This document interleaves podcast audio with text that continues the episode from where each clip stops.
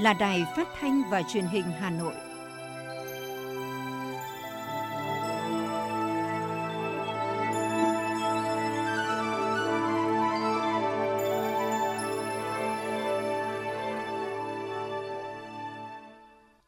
Thưa quý vị và các bạn, bây giờ là chương trình thời sự của Đài Phát thanh và Truyền hình Hà Nội, phát trực tiếp trên sóng phát thanh tần số FM 90 MHz. Hôm nay thứ tư, ngày 18 tháng 5 năm 2022, chương trình có những nội dung chính sau đây.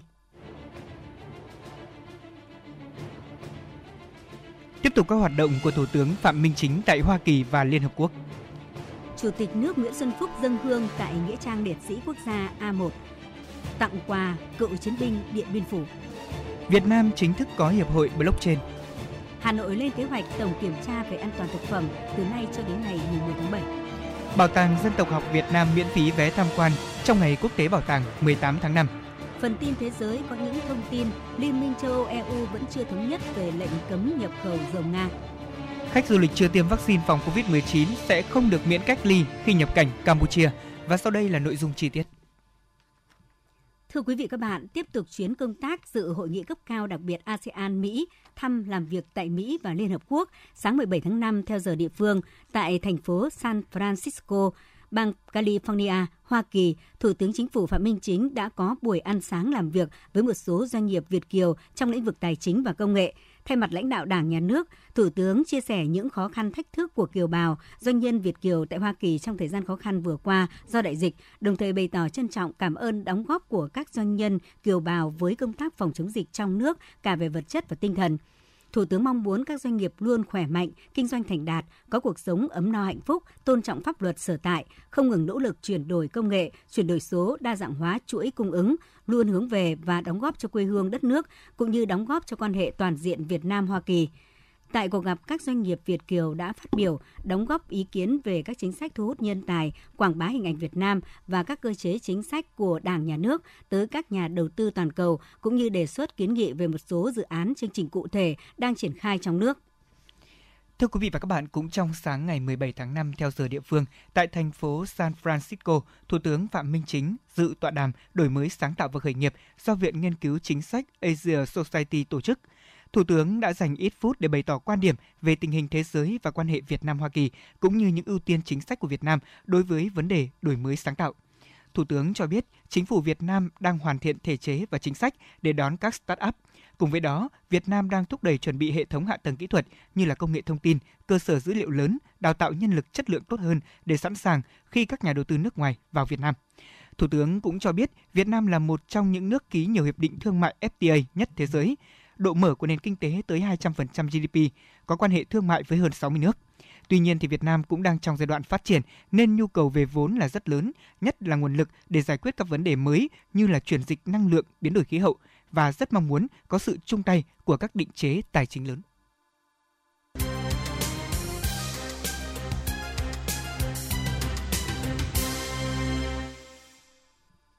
Thưa quý vị các bạn, nhân dịp về dự lễ khánh thành đền thờ liệt sĩ tại chiến trường Điện Biên Phủ và làm việc tại tỉnh Điện Biên, trong hai ngày 17 và 18 tháng 5, Chủ tịch nước Nguyễn Xuân Phúc đã dâng hương dâng hoa tưởng nhớ các anh hùng liệt sĩ tại nghĩa trang liệt sĩ quốc gia A1, tham quan bảo tàng chiến thắng lịch sử Điện Biên Phủ, thăm tặng gần 160 xuất quà cho các cựu chiến binh, các cựu chiến sĩ Điện Biên trên địa bàn tỉnh. Cùng tham gia đoàn có nguyên Chủ tịch nước Trương Tấn Sang, các đồng chí Ủy viên Bộ Chính trị, Bộ trưởng Bộ Quốc phòng, Đại tướng Phan Văn Giang, Bí thư Thành ủy Hà Nội Đinh Tiến Dũng, lãnh đạo một số bộ ngành địa phương. Chủ tịch nước Nguyễn Xuân Phúc và đoàn thành kính dân hương tưởng nhớ tri ân các anh hùng liệt sĩ tại Nghĩa trang Liệt sĩ Quốc gia A1, được xây dựng năm 1958, Nghĩa trang là nơi yên nghỉ của 645 chiến sĩ đã anh dũng chiến đấu hy sinh trong 56 ngày đêm chiến dịch lịch sử Điện Biên Phủ năm 1954. Nơi đây mang ý nghĩa giáo dục sâu sắc cho thế hệ sau, luôn noi gương và ghi nhớ công lao các anh hùng liệt sĩ, phấn đấu lao động học tập và rèn luyện để xây dựng đất nước. Tiếp đó, Chủ tịch nước Nguyễn Xuân Phúc tham quan bảo tàng chiến thắng lịch sử Điện Biên Phủ, nơi trưng bày giới thiệu những tài liệu, hiện vật về chiến dịch Điện Biên Phủ. Chủ tịch nước và đoàn cũng đã tham quan không gian nghệ thuật đặc biệt, đó là bức tranh tròn Panorama Chiến dịch Điện Biên Phủ đầu tiên tại Việt Nam, quy mô lớn nhất Đông Nam Á và là một trong ba bức tranh tròn lớn trên thế giới. Viết sổ lưu niệm tại đây, Chủ tịch nước Nguyễn Xuân Phúc bày tỏ xúc động thăm bảo tàng, nơi lưu giữ những hiện vật, hình ảnh, lòng quả cảm và tinh thần dũng cảm của các anh hùng liệt sĩ, chiến sĩ Điện Biên trong chiến dịch Điện Biên Phủ suốt 56 ngày đêm, khoét núi ngủ hầm, mưa dầm cơm vắt, máu trộn bùn non, gan không núng, trí không mòn, để làm nên chiến thắng lừng lẫy Điện Biên, chấn động địa cầu, xứng đáng với 9 năm là một Điện Biên, nên vành hoa đỏ, nên thiên sử vàng. Chủ tịch nước mong muốn Bảo tàng Chiến thắng lịch sử Điện Biên Phủ tiếp tục sưu tầm những hiện vật, những câu chuyện tái hiện chiến dịch thông qua công nghệ hiện đại, trở thành điểm đến hấp dẫn du khách và là nơi giáo dục truyền thống cách mạng, tinh thần yêu nước, lòng tự hào dân tộc của các thế hệ Việt Nam. Trước đó, chiều 17 tháng 5, Chủ tịch nước Nguyễn Xuân Phúc đã thăm tặng gần 160 xuất quà cho các cựu chiến binh, cho các cựu chiến sĩ Điện Biên Phủ là những người đại diện cho khoảng 2 vạn cựu chiến binh của tỉnh Điện Biên. Sáng nay tại nhà Quốc hội, Ủy viên Bộ Chính trị, Chủ tịch Quốc hội Vương Đình Huệ đã tiếp Tổng thống Hy Lạp Katerina Sakellaro Paulua đang có chuyến thăm Việt Nam theo lời mời của Chủ tịch nước Nguyễn Xuân Phúc. Chủ tịch Quốc hội Vương Đình Huệ nồng nhiệt chào đón Tổng thống Hy Lạp thăm Việt Nam và chúc mừng bà Katerina Sakellaro trở thành Tổng thống nữ đầu tiên của Hy Lạp, quốc gia có vị trí quan trọng ở châu Âu. Và đây cũng là chuyến thăm Việt Nam đầu tiên của bà trên cương vị Tổng thống.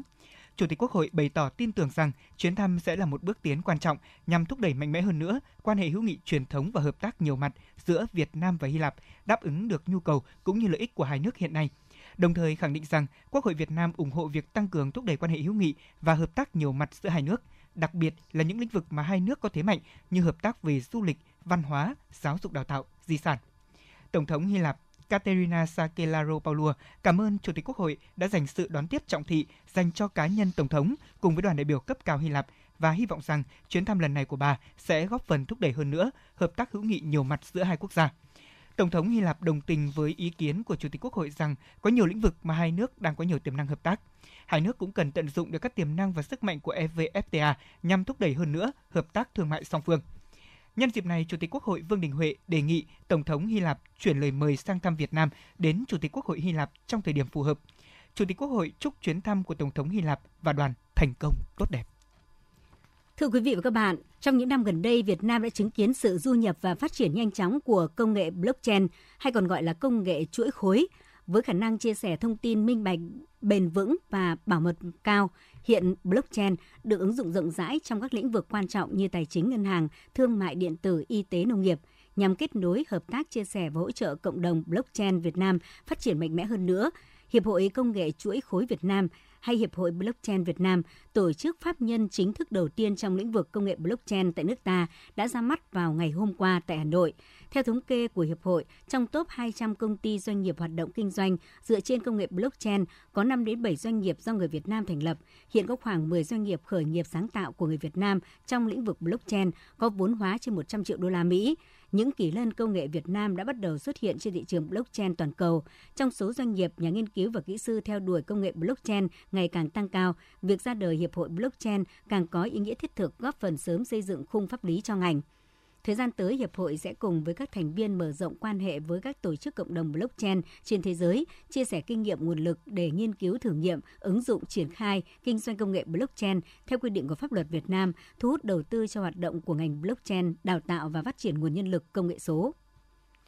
Vừa qua, Cục Quản lý Thị trường Hà Nội ban hành kế hoạch tổng kiểm tra liên ngành an toàn thực phẩm trên địa bàn thành phố, với mục tiêu kiểm soát và ngăn chặn kịp thời những hành vi vi phạm trong hoạt động sản xuất, vận chuyển, kinh doanh hàng hóa là thực phẩm không đủ điều kiện lưu thông trên thị trường. Đây cũng sẽ là đợt gia quân lớn, huy động nhiều lực lượng liên ngành tham gia trong vòng 2 tháng cho đến ngày mùng 10 tháng 7 tới đây.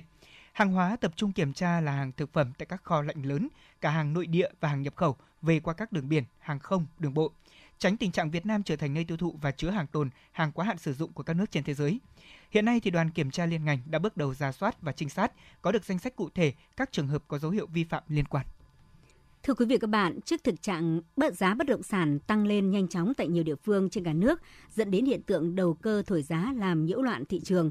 đánh thuế tài sản được nhắc đến như một giải pháp để hạn chế hiệu quả tình trạng này. Tuy nhiên, nhiều chuyên gia kinh tế lại cho rằng đánh thuế cũng không thể chống được đầu cơ bất động sản, phản ánh của phóng viên thời sự. Được coi là thủ phủ công nghiệp trong những tháng đầu năm, đất nền tại Bắc Ninh đã ghi nhận mặt bằng giá mới giao động ở mức từ 33 đến 55 triệu đồng một mét vuông, tăng sấp xỉ 20% so với cùng kỳ năm 2021. Giá tăng như vậy, thế nhưng theo văn phòng giao dịch bất động sản này thì nhu cầu vẫn còn rất lớn. Bà Bành Mai Hương, văn phòng giao dịch bất động sản Bình An ở Bắc Ninh chia sẻ. Trong vòng 6 tháng qua khoảng tầm 10 đến 15% nhưng cũng có những khu vực tăng cao hơn rất nhiều từ 20 đến 30% tùy từng vị trí. Um, còn giá của chung cư thì tôi thấy là nó cũng tăng nhẹ nhàng hơn so với giá đất nền.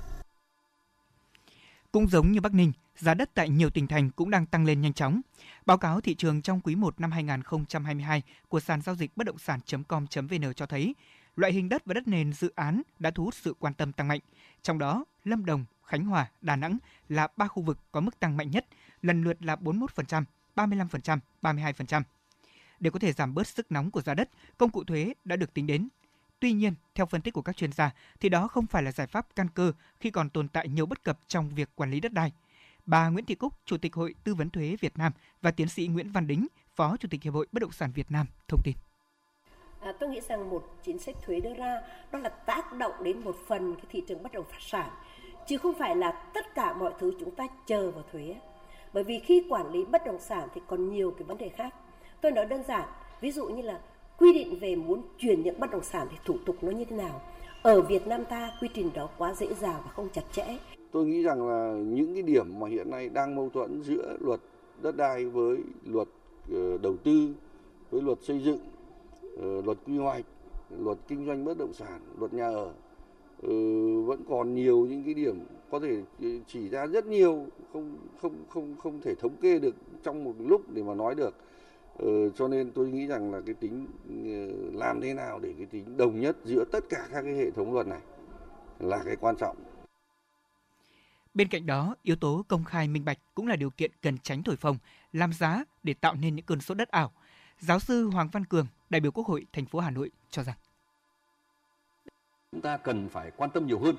là phải có được một hệ thống các cái thông tin về đất đai, về nhà ở, về cái người sở hữu mảnh đất đó và cũng như giá trị của những cái tài sản này. Rõ ràng đấy là cái điều mà chúng ta hiện nay đang thiếu hụt nhiều nhất. Theo các chuyên gia kinh tế, thuế không phải là công cụ duy nhất thuế là công cụ hỗ trợ và phải được đặt trong tổng thể bài toán vĩ mô chung thì mới có thể chống được đầu cơ bất động sản. Nếu như không tính toán kỹ mà áp dụng công cụ thuế lên bất động sản, có thể lấy đi cơ hội sở hữu nhà với người thu nhập thấp. Liên quan tới gói hỗ trợ thuê nhà 6.600 tỷ đồng được người lao động rất mong chờ, thống kê mới nhất của Bộ Lao động Thương binh và Xã hội cho thấy sau gần 2 tháng chính phủ phê duyệt, gói hỗ trợ này chưa được giải ngân. Cụ thể, tính đến nay đã có 53 địa phương ban hành kế hoạch triển khai gói hỗ trợ, hai tỉnh Lai Châu, Điện Biên không có lao động thuộc chính sách hỗ trợ và 8 tỉnh chưa có kế hoạch. Cục Việc làm giải thích gói hỗ trợ chưa thể chi trả cho người lao động vì các địa phương đang giả soát, hoàn thiện các thủ tục. Doanh nghiệp người lao động đang làm hồ sơ, lập danh sách và qua các bước xác nhận từ cơ quan chức năng. Đại diện Tổng Liên đoàn Lao động Việt Nam cho biết đã nhận được phản ánh tiến độ triển khai gói hỗ trợ chậm – trong tuần, các đoàn giám sát của cơ quan này sẽ làm việc tại một số địa phương trọng điểm, trong đó ghi nhận những vướng mắc để sớm có kiến nghị giúp lao động nhanh chóng nhận được tiền thuê nhà. Bộ Lao động Thương binh và Xã hội cũng đang trình Thủ tướng ban hành công điện đôn đốc các địa phương giải ngân gói hỗ trợ.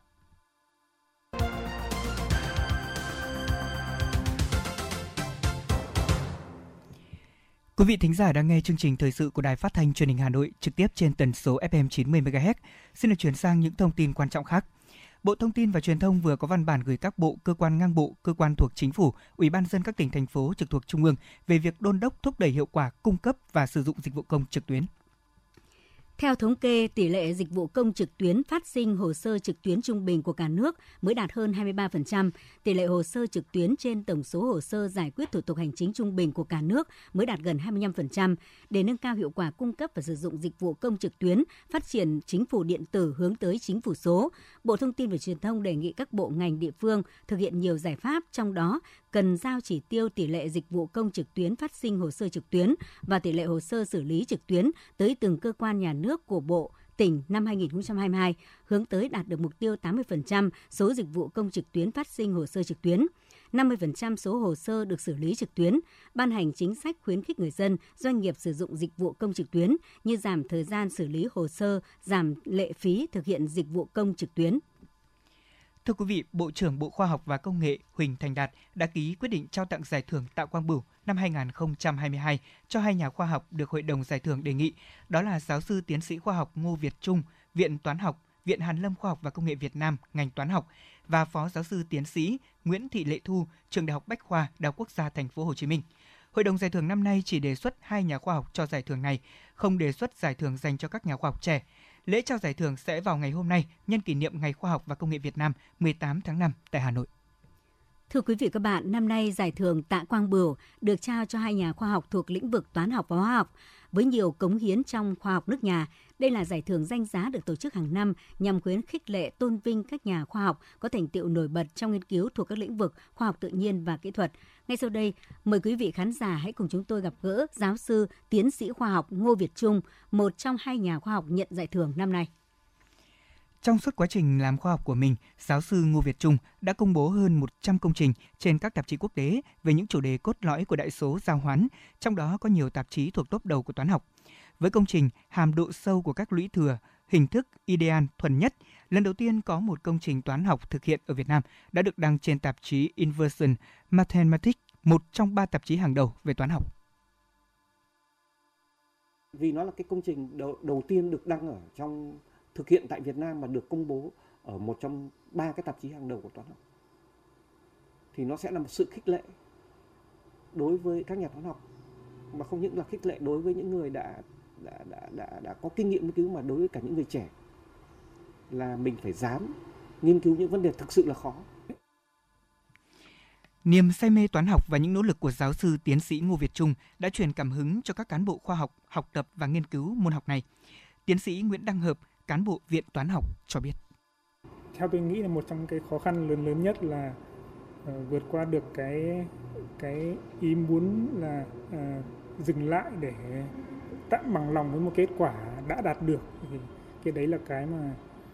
uh, thực sự là uh, thầy Trung và uh, nhiều cộng tác viên khác đã truyền cảm hứng cho chúng tôi. Cần mẫn, nghị lực, nhiệt huyết là những đức tính mà đồng nghiệp tại Viện Toán học Viện Hàn lâm Khoa học Công nghệ Việt Nam thường nhắc về giáo sư tiến sĩ Ngô Việt Trung. Thành công ngày hôm nay của ông có thể coi là tinh hoa của quá trình gần 50 năm say mê nghiên cứu khoa học. Được chính Bộ trưởng Tạ được chính Bộ trưởng Tạ Quang Bửu trao cho cơ hội đi du học vào năm 1969. Ông trở về nước mang những tri thức của mình cống hiến cho nền khoa học Việt Nam. Và cũng như một cái duyên, năm nay, giáo sư tiến sĩ Ngô Việt Trung được vinh danh ở giải thưởng khoa học mang tên Tạ Quang Bửu. Giáo sư tiến sĩ Ngô Việt Trung nói ngoài ra thì tôi cũng coi giải thưởng Tạ Quang Bửu là một sự tri ân đối với viện toán học không có cái môi trường nghiên cứu lý tưởng như viện toán học thì tôi không thể đạt được những cái thành tựu như ngày Giáo sư Lê Tuấn Hoa, nguyên viện trưởng Viện Toán học cũng chia sẻ thêm. Chúng ta đã biết là, là giải thưởng tạo công Biểu thì không thì không phải là tặng cho cái thành tựu trọn đời hay là cái thành tựu trong nhiều năm mà là cho cái công trình xuất sắc. Thế thì bản thân cái công trình này là đây là lần đầu tiên mà có được hoàn thành bởi um, một cái tập thể gồm có hai người là họ Việt Nam và hoàn toàn là thực hiện ở trong nước và lại đăng ở trên một trong hai tạp chí hàng đầu của đứng đầu của ngành toán học. Không chỉ nhận giải thưởng Tạ Quang Bửu năm nay, những công hiến của giáo sư tiến sĩ khoa học Ngô Việt Trung còn được ghi nhận tại nhiều giải thưởng danh giá khác. Ông được bầu là viện sĩ Viện Hàn lâm Khoa học các nước thế giới thứ ba năm 2000 Năm 2009, ông được trao giải thưởng Nhân tài đất Việt về khoa học đợt đầu tiên. Năm 2017, ông được trao giải thưởng Hồ Chí Minh về khoa học và công nghệ. Những đóng góp to lớn của ông trong nghiên cứu và đào tạo đã góp phần đưa Việt Nam trở thành một trung tâm hàng đầu trên thế giới về đại số giao hoán. Tiếp tục là phần tin 45% học sinh gặp vấn đề sức khỏe khi học trực tuyến là khảo sát của Bộ Giáo dục Đào tạo trong báo cáo gửi Quốc hội. Cụ thể, khảo sát trên được thực hiện với sự tham gia của gần 5.200 cán bộ quản lý, hơn 95.000 giáo viên và gần 350.000 học sinh. Kết quả cho thấy học trực tuyến khiến 45% học sinh gặp các vấn đề sức khỏe như mỏi mắt, đau cổ, ù tai. Với giáo viên, 42,6% gặp các vấn đề về sức khỏe và 37,2% gặp vấn đề về tâm lý. Về hiệu quả của dạy và học trực tuyến, có khoảng 65% giáo viên các cấp học đánh giá chỉ tương đối hiệu quả, 19 đến 21% giáo viên tùy từng cấp học thậm chí nhận định dạy học trực tuyến không hiệu quả. Trước những con số khảo sát này, Bộ Giáo dục và Đào tạo đã chỉ đạo các trường chú trọng tư vấn, hỗ trợ tâm lý cho học sinh, trong đó đặc biệt quan tâm tới các em lớp 1, không gây áp lực quá tải đối với các em. Tin từ Bảo tàng Dân tộc học Việt Nam, trong ngày hôm nay 18 tháng 5, bảo tàng mở cửa phục vụ miễn phí khách tham quan có nhu cầu vui chơi và tìm hiểu văn hóa các dân tộc, thiết thực hưởng ứng Ngày Quốc tế Bảo tàng 18 tháng 5 với chủ đề của năm nay đó là sức mạnh bảo tàng. Đến với Bảo tàng Dân tộc học Việt Nam trong ngày hôm nay, du khách được trải nghiệm tour tham quan miễn phí, giới thiệu văn hóa của 54 dân tộc Việt Nam vào 20 giờ, 9 giờ và 15 giờ.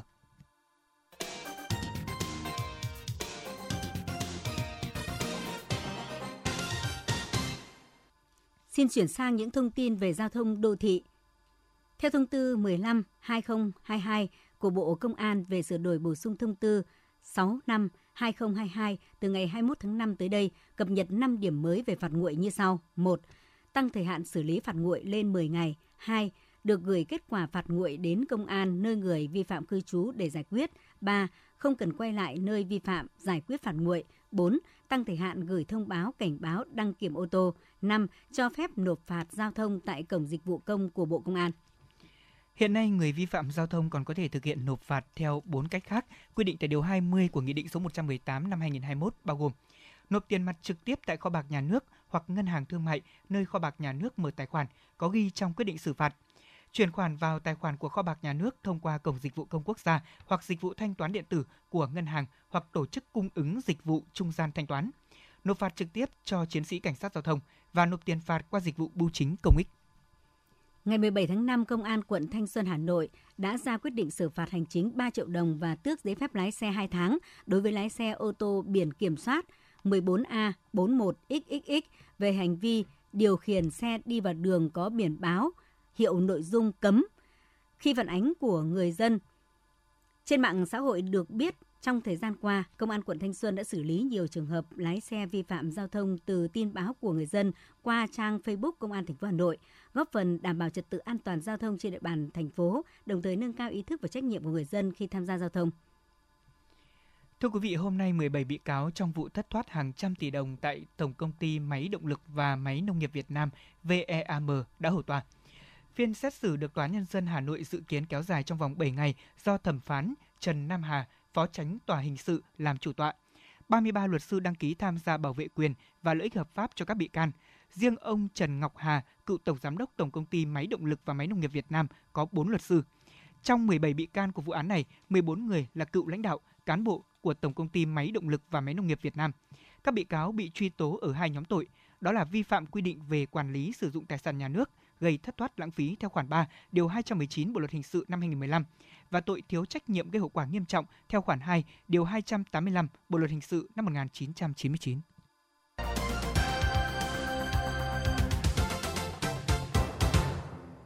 Xin được chuyển sang phần tin thế giới. Liên minh châu Âu EU vẫn chưa có thể đạt được thống nhất về gói trừng phạt thứ 6 đối với Nga tại cuộc họp ngoại trưởng của khối tại Bruxelles, Bỉ ngày hôm qua. Tuy nhiên, tại cuộc họp lần này, các ngoại trưởng của EU đã quyết định cung cấp thêm 500 triệu euro để mua vũ khí ủng hộ Ukraine, nâng tổng số tiền mà EU đã dành cho mục đích đó lên tới 2 tỷ euro. Liên quan đến tình hình dịch COVID-19, đến sáng ngày hôm nay 18 tháng 5, thế giới có trên 523,65 triệu người mắc COVID-19, trong đó hơn 6,29 triệu trường hợp đã tử vong vì đại dịch này. Quốc gia chịu ảnh hưởng nghiêm trọng nhất vẫn là Mỹ. Trong ngày qua, Mỹ ghi nhận thêm hơn 30.000 người nhiễm virus SARS-CoV-2. Tại tâm dịch COVID-19 lớn thứ hai của thế giới là Ấn Độ, vào ngày hôm qua nước này ghi nhận tổng cộng trên 43,12 triệu người mắc, bao gồm hơn 524.200 trường hợp đã thiệt mạng tại quốc gia Nam Á này. Brazil hiện là điểm nóng dịch bệnh lớn thứ ba thế giới với hơn 665.000 bệnh nhân COVID-19 không qua khỏi trong tổng số trên 30,7 triệu người nhiễm bệnh ở quốc gia này. Triều Tiên đã huy động quân đội để phân phối thuốc COVID-19 và triển khai hơn 10.000 nhân viên y tế nhằm hỗ trợ việc theo dõi điều trị cho các bệnh nhân mắc COVID-19. Đây là thông tin do hãng thông tấn nhà nước Triều Tiên cho biết vào ngày hôm qua, trong bối cảnh nước này đang nỗ lực kiềm chế làn sóng dịch bùng phát COVID-19. Tổ chức Y tế Thế giới cảnh báo virus SARS-CoV-2 có thể lây lan nhanh chóng ở Triều Tiên. Quốc gia không triển khai chương trình tiêm vaccine COVID-19 và đã từ chối sự hỗ trợ về vaccine của quốc tế. Hãng thông tấn quốc gia Campuchia dẫn lời Thủ tướng Hun Sen cho biết, khách du lịch chưa tiêm vaccine phòng COVID-19 sẽ không được miễn cách ly khi nhập cảnh Campuchia.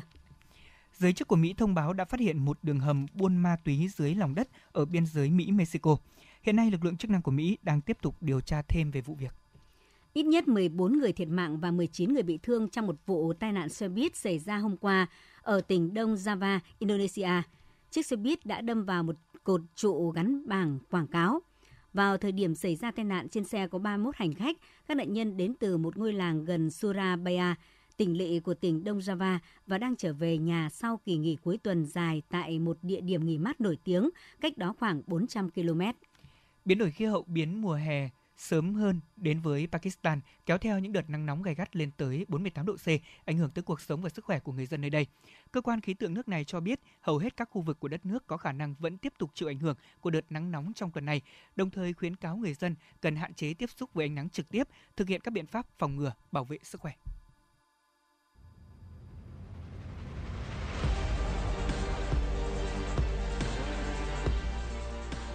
Bản tin thể thao Bản tin thể thao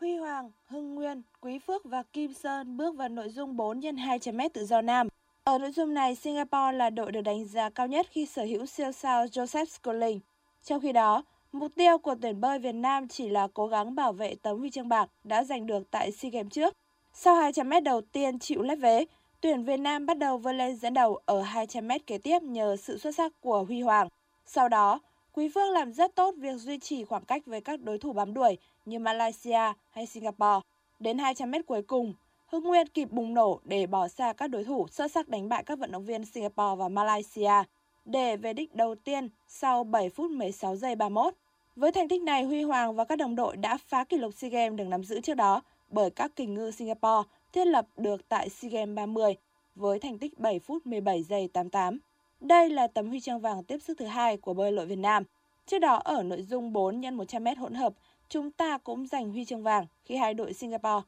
và Malaysia phạm quy. Thầy trò viên Trương Quốc Tuấn đã đạt mục tiêu giành 3 điểm trước đội tuyển Futsal nữ Malaysia ở lượt đấu thứ hai môn Futsal nữ SEA Games 31. Và đến phút thứ 15, đội tuyển Futsal nữ Việt Nam mới có thể phá vỡ thế quân bình. Ala Bùi Thị Trang phán đoán và cắt đường bóng phản công của đối phương trước khi cô tung ra pha dứt điểm treo góc hiểm hóc mở tỷ số trận đấu. Phút thứ 18, Trịnh Nguyễn Thanh Hằng đứng sẵn ở cột 2 và đệm bóng dễ dàng sau đường truyền của đồng đội. Bước sang hiệp 2, thay cho huấn viên Trương Quốc Tuấn vẫn chiếm ưu thế trên sân. Phút thứ 25, Bùi Thị Trang đánh dấu ngày thi đấu chói sáng khi cô nâng tỷ số lên 3-0 sau pha đệm bóng khi khung thành đã bỏ trống. Phút thứ 31, cách biệt được nới rộng lên thành 4 bàn khi chị Nguyễn Thanh Hằng hoàn tất cú đúp với cú sút rất mạnh ở cự ly gần. Dù vậy, phút 34, Bùi Thị Trang để bóng chạm tay trong vòng cấm và đội tuyển futsal nữ Malaysia được hưởng quả phạt đền. Đứng trước cơ hội như vậy, City Ramri dễ dàng đánh bại Ngô Nguyễn Thùy Linh để ghi bàn thắng danh dự cho đội khách. Thưa quý vị các bạn, đội tuyển vật Việt Nam giành chiến thắng tuyệt đối trong ngày gia quân của SEA Games 31 ở nội dung vật cổ điển khi mang về trọn vẹn 6 huy chương vàng ở các hạng cân tham dự. Đây là nội dung mà tuyển Việt Nam luôn chiếm ưu thế tuyệt đối tại các kỳ SEA Games và lần này các đồ vật của chủ nhà cũng thể hiện sức mạnh vượt trội. Lần lượt Bùi Tiến Hải hạng 60 kg, Bùi Mạnh Hùng hạng 67 kg, Nguyễn Bá Sơn hạng 77 kg, rồi Nghiêm Đình Hiếu hạng 87 kg, Nguyễn Minh Hiếu hạng 97 kg và Hà Văn Hiếu hạng 130 kg mang về trọn vẹn 6 tấm huy chương vàng cho đoàn thể thao Việt Nam. Sau khi vượt qua đối thủ người Thái Lan ở trận chung kết, Nghiêm Đình Hiếu cho biết. Đòn quăng quật trận đấu vừa rồi là em cũng đã trải, trải qua tập luyện rất chi là dài lâu nhiều lần. Và em cũng sở trường đòn quăng đấy chẳng trạng cũng rất chỉ là lo lắng vì Thái Lan cũng là một nước có bộ môn vật rất chi là mạnh ở trong khu vực. Đối thủ của em em chưa gặp bao giờ em đánh giá đối thủ của em là một người trẻ tài năng có triển vọng. Em đã tham dự hai kỳ SEA Games thì này kỳ trên sân nhà của em là rất chi là vui mừng và hạnh phúc vì có gia đình và bạn bè người thân đi cổ vũ. Ông Tạ Ngọc Tân, huấn luyện viên trưởng đội tuyển vật của Điền đánh giá về ngày thi đấu của các vận động viên Việt Nam. Hôm nay là buổi đấu của nội dung vật cổ điển thì tôi rất là vui vì những vận động viên ờ, đã nỗ lực trong thời gian dịch bệnh vừa qua là nhiều vận động viên là cấm trại thời gian rất là lâu và đạt được thành tích như này là rất là trân trọng và thành tích này là các em thi đấu đạt thành tích này là kết quả của thời gian nỗ lực rất là cao. Kết quả 6 huy chương vàng càng mang nhiều ý nghĩa khi đội tuyển phải trải qua thời gian khá dài không được thi đấu cũng như đi tập huấn. Ông Tạ Ngọc Tân nói. Kỳ SEA Games này ừ, khó khăn rất khó khăn là đội tuyển chưa được đi thi đấu ở nước ngoài ờ, giải Lào nên là các em cũng ờ, có trạng thái là tâm lý để lên một cái giải đấu lớn. Nói chung là áp lực của các em cũng là rất cao nhưng mà nhờ có sự ờ, cổ vũ của động viên của nước chủ nhà nên là các em tinh thần rất tốt. Ngày hôm nay, các vận động viên nữ của đội tuyển vật Việt Nam sẽ tham gia thi đấu ở nội dung vật tự do. Thực tế thì sự cạnh tranh ở môn vật tại Đông Nam Á đang ngày càng tăng khi mà các đoàn đều có sự đầu tư đáng kể về tập huấn cũng như thi đấu quốc tế và lực lượng. Điều này đã được thể thao Việt Nam nhìn nhận ra từ vài năm nay và có sự chuẩn bị tích cực. Dự báo thời tiết khu vực Hà Nội chiều và tối ngày 18 tháng 5, trung tâm thành phố Hà Nội chiều nắng đêm không mưa, nhiệt độ từ 24 đến 30 độ C. Quý vị và các bạn vừa nghe chương trình thời sự của Đài Phát thanh và Truyền hình Hà Nội. Chỉ đạo nội dung chương trình nhà báo Nguyễn Kim Khiêm, chỉ đạo sản xuất Nguyễn Tiến Dũng, tổ chức sản xuất Trà My. Chương trình hôm nay do biên tập viên Nguyễn Hằng, phát thanh viên Lê Thông Thanh Hiền và kỹ thuật viên Duy Anh thực hiện. Thân ái, chào tạm biệt.